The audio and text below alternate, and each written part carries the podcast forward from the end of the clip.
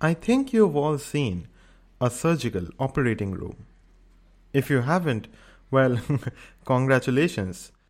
But for all those who have been fortunate, or rather unfortunate, to have been inside an operating room, or at least have seen one, you would remember that the room is not really big with high ceilings. It could have been a wide and expansive room, but it surely never had very high ceilings. Now I understand what you might be thinking that for someone entering an operating room, the ceiling height is probably the least of their concerns.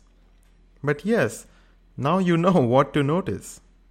On the other hand, if you have entered the research and development lab of any organization, you would almost always be entering a room with quite high ceilings.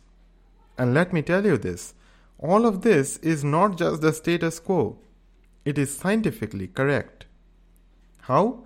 Well, this exactly is the premise of the cathedral effect.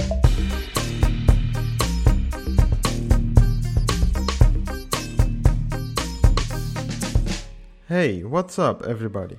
Welcome to the 31.5 Guy podcast. I am Rounak, your host, and today we'll be looking into the cathedral effect, a design principle that has the potential to change how we approach our work. Basically, what the cathedral effect says is that high ceilings, like those present in cathedrals, promote abstract thinking. Low ceilings, on the other hand, promote detail oriented thinking. Returning to the example of surgical operating rooms, you would notice that it is not really a very airy room with towering ceilings. This is because the small room with low ceiling allows the surgeons to be laser focused on precision and accuracy of even the tiniest of details. There is generally no room for creativity in there. But when we think of an R&D laboratory, it is precisely the kind of place where you would expect creativity to flourish. You would want there to be as much out of the box thinking as possible. And all this is the cathedral effect at work. There is a noteworthy point here though. The ceiling heights need to be prominent.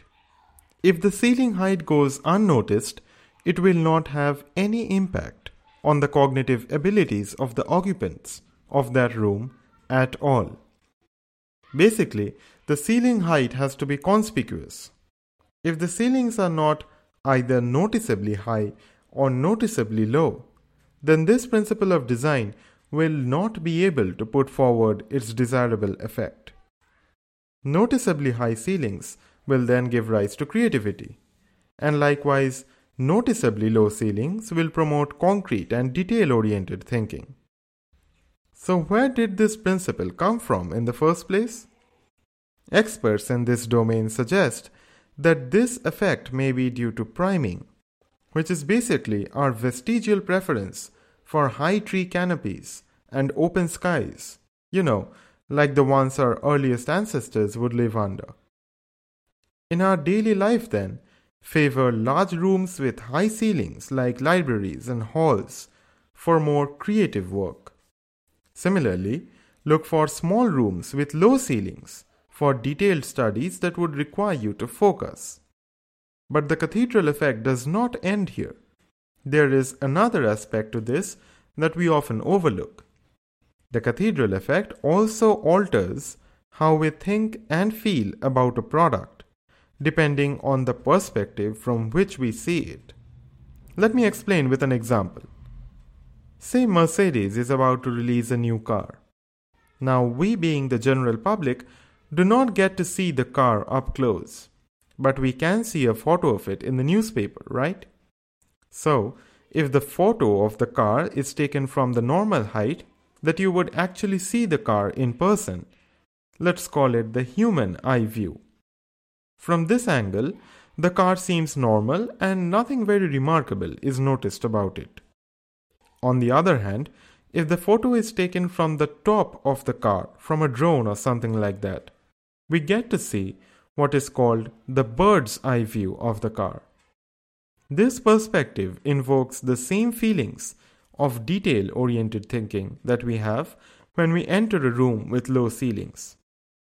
Similarly, if the photo is taken from the floor near the base of the wheels, we would be seeing what's known as the worm's eye view. And this one invokes all the feelings of creativity and out of the box thinking that come with entering a cathedral or a similar big room with very high ceilings. So, when designing environments like those for work or retail spaces, it is important to keep this principle and its effects in mind. After all, this is the very reason casinos have so high ceilings, making you want to stay there longer. And also, why fast food restaurants have so low ceilings, so that you do not want to loiter around and make way for others as soon as you're done. It's also the same reason why home remodeling stores have such high ceilings to invoke your imagination and convenience stores that prioritize task oriented shopping have such low ceilings. It's all science and it's all design. It's the cathedral effect in action. And that's all for this episode of the 31.5 Guy podcast. Thank you all so much for tuning in. If you found value in what you heard, please visit the Apple Podcast link in the episode notes and leave a review for this show. Really appreciate it and I'll catch you all on the next episode.